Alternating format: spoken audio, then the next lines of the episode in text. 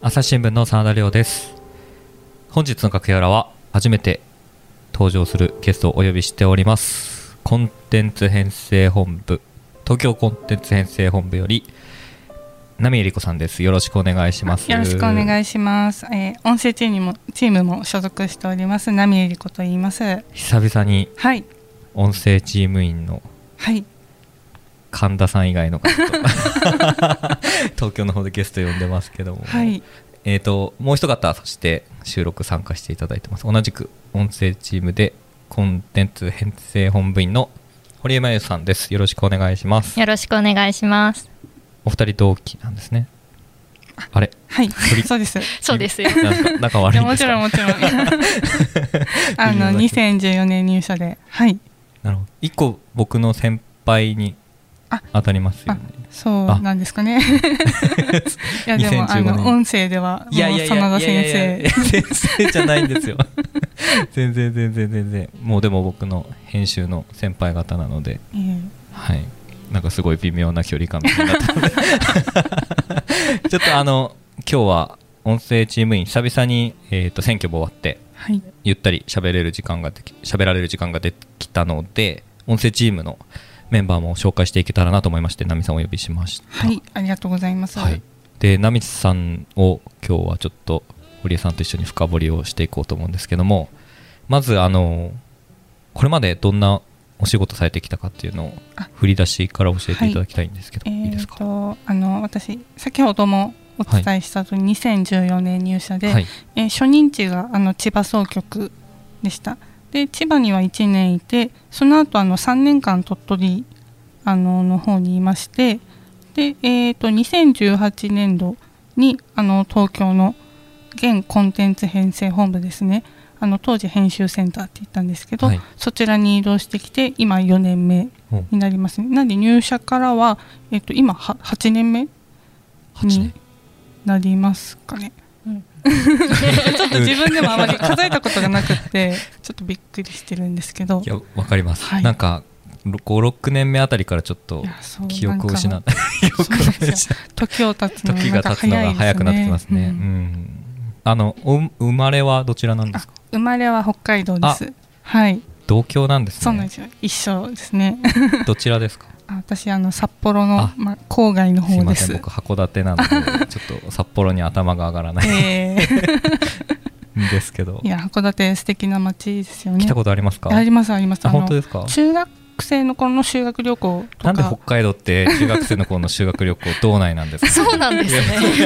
いやこ れ結構ちょっと僕なんかなんでなんだろうなって思っあて僕も札幌だったんです中学校の頃じゃあ逆で私函館の方に行って 東京とかには行かないんです。出られないんです出らよれない遠くて出られないっていう、何なんですかねあれね うんそんなのだいぶ話ずれましたけど、はでえーっと初日は千葉は行っいたんですね、はい、どんな取材されてたんですかえー千葉はあの大抵あの1年目の記者はいであの事件事故とか、はいあはのいその警察担当っていうのをすると思うんですけど私もその担当をやってましたはいにそこからは鳥い取は3年間、あそうですねはい鳥取の方が長いんですねそうですねどんなことを鳥取では鳥取は、えー、と1年目は移動してすぐにあのまず高校野球担当になりましてで、えー、とその後はあの遊軍遊ぶ軍とか言ってあの、はい何でも取材するはいはいその担当ですねあの記者クラブとかに所属しないで何でもやるっておいうお、はい、いきなり遊具そうですねで、えー、と2年鳥取に来て2年目はあの市役所とか行政の取材をしまして3年目はあの教育委員会とか、はいその教育とか文化とかそっちの方の取材を主にやっていました。え来ていきなり遊具ってはい、結構大変じゃないですか。大変です ねちょっとこれあの 記者の方は分かるかもしれない,、はいんですけどそうなんですよ、例えばなんか、かはい、 1年目とか2年目とかそのまだ記者の駆け出しの頃って、は例い、えば警察の担当だったら、はい、警察の記者クラブとかはい、ありますよね、はい、そこでこう1年目とか2年目とかはい、同い同期ぐらいのはい、年齢の記者と出会ったりはい、あるいは他社のはい、先輩とかといろいろ喋ってはい教わったりとか、はいなんかその記者クラブ内で結構教わることってたくさんはい機会あるじゃないですかそうよねし例えばそこにいろいろこう広報とかも集まってきたりとかは いはいするじゃないですかそこからこう自分のしたい取材したりとかでもそれが全くないそ存うで在を すね2年目でいきなりやらされてたってこといややらされてたって表現ないかもしれないですけど やってたってことですよねそうですね結構孤独な戦いじゃないですかそうなんですよなので最初の頃とかはその他者同期の人にもはいなかなか会わなくて、あのどうしてるんだろ うって多分相手も思ってたと思うんですけどいナミさんっていう記者がいるらしいぐらいの、はい、あそのぐらいです そうねですはいえー、ですしやっぱりあの情報提供はあの行政とかはいあの他の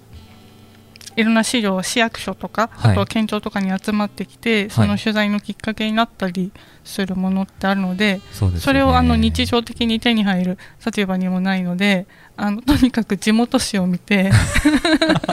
それでいろいろ地元市から情報を得たりとかしなはいが情報をら、得たりとかえーでしたねはないるほどえゆうくんやる前ははい高校野球やってたんですか、あそうですねあ2015年のあの高校野球担当ではい鳥取ってどんくらい高校あるんですかあ鳥取は私がその担当した年は25校でした、おうはい、思い入れのある取材とかありますか思い入れのある取材は思いあの えっと大体あの高校野球って、はいはいあの県大会その地方大会が始まる前にあの担当記者が連載をやると思うんですけど、はい、やりました、はい僕も大体あの5回連載とかですよね、はい僕あもの5回でした80行とかちょっとあの紙面の中で言うと大きめはいのスペ結ース構を大使っきいスペてーっスもていあっう、てはい、でそれを私あの25個あるから25個全部やったらええやんっていうふ うにやったらええや ん言われましてえでちょっとあの扱いは小さくで25個をやりました25回連載ってことですかはいなんか当時こう同期の中で、はいこのタイトルが「ナミの25校訪問」っていうって言ってあのすごい話題になりました あ話題になっいてたや全然あの本人は知らなかったの 必で死に回ってた25校全部回るらしいよみたいな感じですごい話題になってまそうしたなんですねいやでも確かに連載ってはいえ6月末とか7月にあれやりますよね多分大会の大そうですね始まる1ヶ月直とか2ヶ前月とかそうですよねいやでも私連載始まったの5月あれ移動型って4月とかですよねちょうど私の年はあの確か衆院選があってああでーそ5うだ月移動だったんですよねなんで本当に行ってすぐあのもう担当になって行ってすぐ連載スタートみたいなあでもそんな感じで すねなんかめちゃめちゃ大変ですねそうですねはい鳥取のこともまだ何もわからないので確かにこういきなり連載やれもうそこからもみうたいとにかく学校を回ってああ、はいこう学校回ることで鳥取を知れみたいな深い意図があそっれたんですかも結構ありましたね車社会なのであーもう全部自分で車で運転していくんですけどそれで絶対一番遠い学校とかまで行くとどんくらいかかるんですか遠い学校はえっ、と2時間半とかですかね結構山の中にあって山あいの学校ありますよね、はい、そうですね確かにそっかでも25回書くってはいなんかあれですね各校大体4 5 0行とか書く確かそのぐらい書いたと思うんですけどそうするとやっぱり各校への思い入れもなんか何やかんやこう大きい県だとはい全ての学校回りきれずに大会を迎えるとかあいう記者そうなもんです多よね分結構いると思いますけど、確かにあの私千葉いた頃もあの、はい秋の選抜は担当していて、はいで千葉ってやっぱ180校とかあるのでもう全部回るのはやっぱり難しくてでもう完全に学校とかピックアップして回っていくって形になってしまうんですけど、なのでそれとは全くなんか違うその取材の仕方っていうんですかね。あー確かにはい、なんかその小さい学校であればあるほどなんかこう練習とかも、はいく工夫結構頑張ってしたりとかあ結構面白いこともそうですよね。はい。うーんなんかそのそっかじゃあ大会当日も結構毎試合毎試合はい。こう思い入れのある選手たちが登場して、まあ、 いそそうですね感情が忙しい感じにな りそうですけど、はいそんなことないですかそうですね。あの鳥取あの県大会その特徴としては、あの一つの球場で全試合やるんですね。はいあの大抵何会場かあってう、んその同時進行でやってると思うんですけど、鳥取の場合1会場なので、はいあの担当者は全試合その見られるっていうはいのはあのメリットなんですかね、その試合した学校全部を見ることができるっていう点はありました。なるほど、はいでも大変そうですねであの全試合はいの 分のその記事をかけて全試合の記事を書くそっていれうのもはやりましたんでそのはいメインのなるメインになるはい各試合のあハイライトそうで的すなね記事を全試合分書けっていうことですはか、い試合雑感とかも言いますよね言いはい方としては、でそれを、えー、と担当者だから、はいあの全部1日例えば3試合とかあるんですけど、それ全部書いたらっていうふうになりまして結構 あのよくあるのははいまあ3試合やったとしてもはい1試合だけ書きますよね、担当者って1試合または2試合分とか、うんでそうですねその1試合目と3試合目を例えば書いたとして2試合目は別の記者が書いたりとかそうです ね普通なんかうんその、はい今日ははいこの試合でハイライト書きたいみたいなのをなんとなく思い描いていて、はい、その試合見るから前の試合は託したみたいなこととそうかなんで結すよ構ありますもんね。結構時間とか考えると、はいあのまあ、野球取材って試合が終わって選手がその後あの出てくるじゃないですか、はい会場の外に。で捕まえて話を聞いてっていうのがあるんで、いもうその間にあの次の試合って始まっはていしまうじゃないで すか。はい、でで序盤でゲームが動くこともありまして、そうねなんですよねで戻ってまた原稿も書かなきゃいけないので、はいそれをしつつあの試合をもうなんて言うんでしょうチラ見して とにかく早く原稿を終わらせないと。次が見れない、はい、っていう中でやってたのでちょっとそれはた大変でした、 はい、めちゃめちゃ大変そうですけど1試合目が一番ちゃんと見れるみたいなも感うじそれそれですね、それ結果、 はい1、試合目のハイライトが熱くなるとかそういうことわけにもいかないですもんねそうなんですよね全部うまい具合で、ええーあとは大抵あの写真も自分で撮るじゃないですか、はいですでもそのす暇がなくって、はい、写真は撮れませんでしたね私あのどうしじゃあ写真なしで 写真はもう別の人にお願いしてって形でもう原稿だけっていうちょっとそれはそれで寂しかったですねあの写真撮るの結構好きだったので高校野球の写真撮るの楽しいですもんねそうですよね結構はい選手の表情も出るし、私なんかいい瞬間とか、はいはいあとはその試合の決め手じゃなくてもあの外野でいいプレーがあったその瞬間、はいはいキャッチした瞬間取れたりとかなんかちょっと嬉しいしその場面なんか記事にできたらいいなとはかい思うんですけど、あはいりますねそれはやる余裕はなく、はい、ひたすら原稿を書き続けてたとそうですねなんであの役員室というか取材室はいそこにずっといました ね。なんか外の空気というんですか空気感試合の感じとかをちょっとそのちょっとだけなんかあ味わいききれない面もあったのかなっあー確かに、はい確かになんかベンチ横とかていでうはいベンチの上とかでき取材してるとそこから聞こえてくる声とかはい、そういうのも結構要素になったりとかすることありますもんね。うんその各校の応援の雰囲気とかははい、でも甲子園に向けてひたすらこうはい素振りみたいな、 そうで すね千本ノックみたいなでもそういうところで鍛えられてたのかもしれないっていうこあうープラスな捉え方をしてたんですまあそうです ねはい、実際鍛えられましたかまあ、鍛えられたとははい思いますうんねはい。なるほどじゃあ逆にこう甲子園行ってからだと1校だけずっと書き続けるだけだから楽なんかやりやすかったんじゃないですかでも行ってからもそのま あでもまだ苦難は待ち受けてるみたいですけどあの担当者って、はいあのまあ、主催者でもあるので、あの一緒についていくじゃないですか、態度をしてはいであの同じホテルに泊まってっていうなのでじゃあ毎日その、まあ、試合までって結構日数まだあると思うんですけど毎日そのチームの様子記事にしろっていうふうおにう言われて例えばその練習してる様子とかはいあとは朝早く起きてあのゴミ拾いとかありますして ねる、はい、話だったりとか、そういうのも全部記事にしていくみたいな、おーはい、ご飯みんなでその山盛りにして食べてる様子です とかあとはマネージャーたちマネのージャーその仕事ぶりとか、はい、めちゃめちゃじゃあ高校野球はかなり大変 なまあそうですね でも好きだったんですよあ高校野球好きなんですねはい、確かに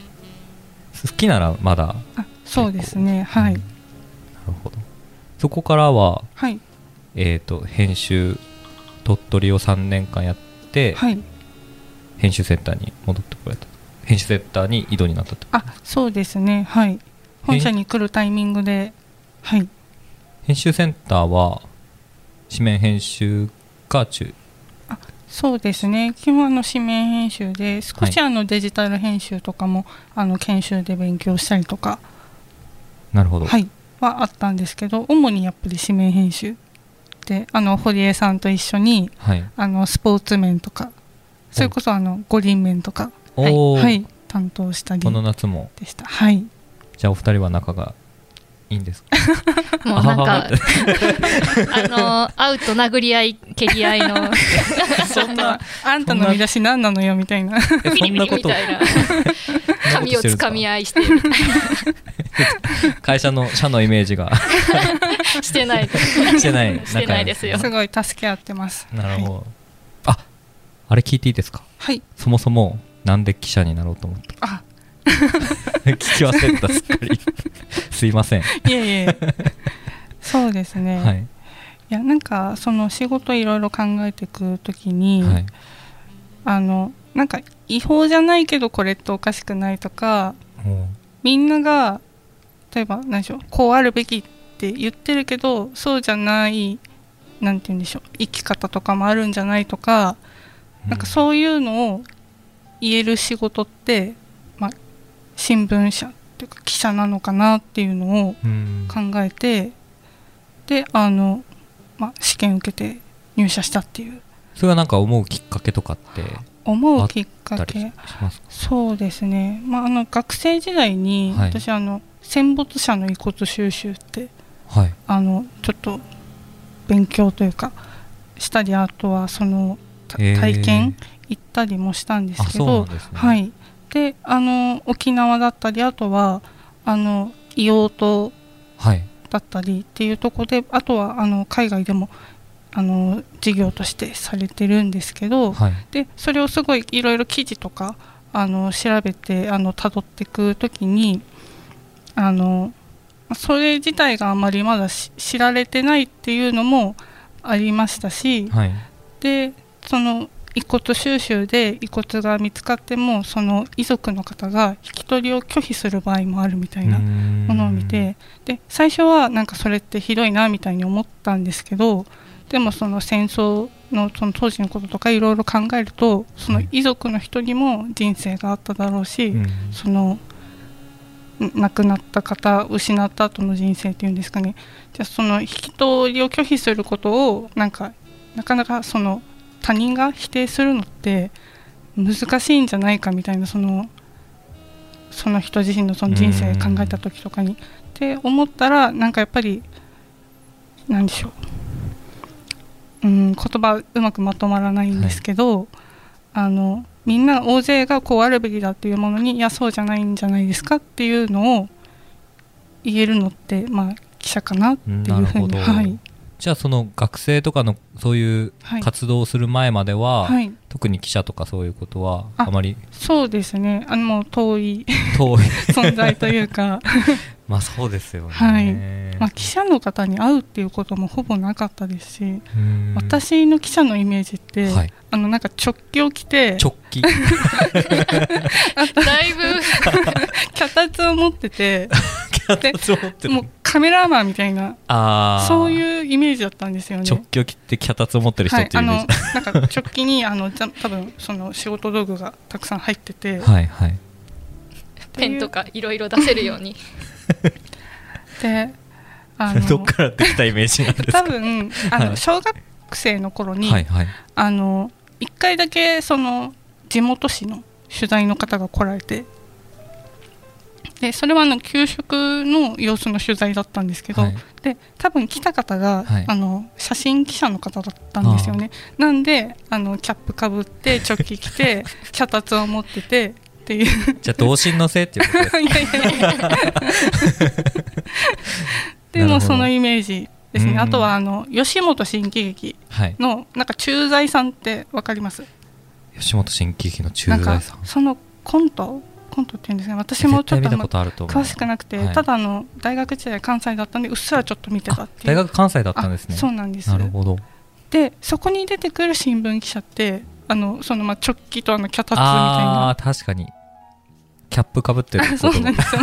完全にそのイメー ジで、確かにあそこからですね、そうですなるねほどで学生時代に会った人はちゃんとスーツを着ててえってスーツ着てるんですかってそうちょっとそれはイレギュラーな人だっていうびっくりしてスーツなん だみあたいなスーツ着てるんですねみたいな そこから入ってそっかはいそこからそうですね入社してはい今まで働いてみてどうですか、記者の仕事っていうのは働いてみていや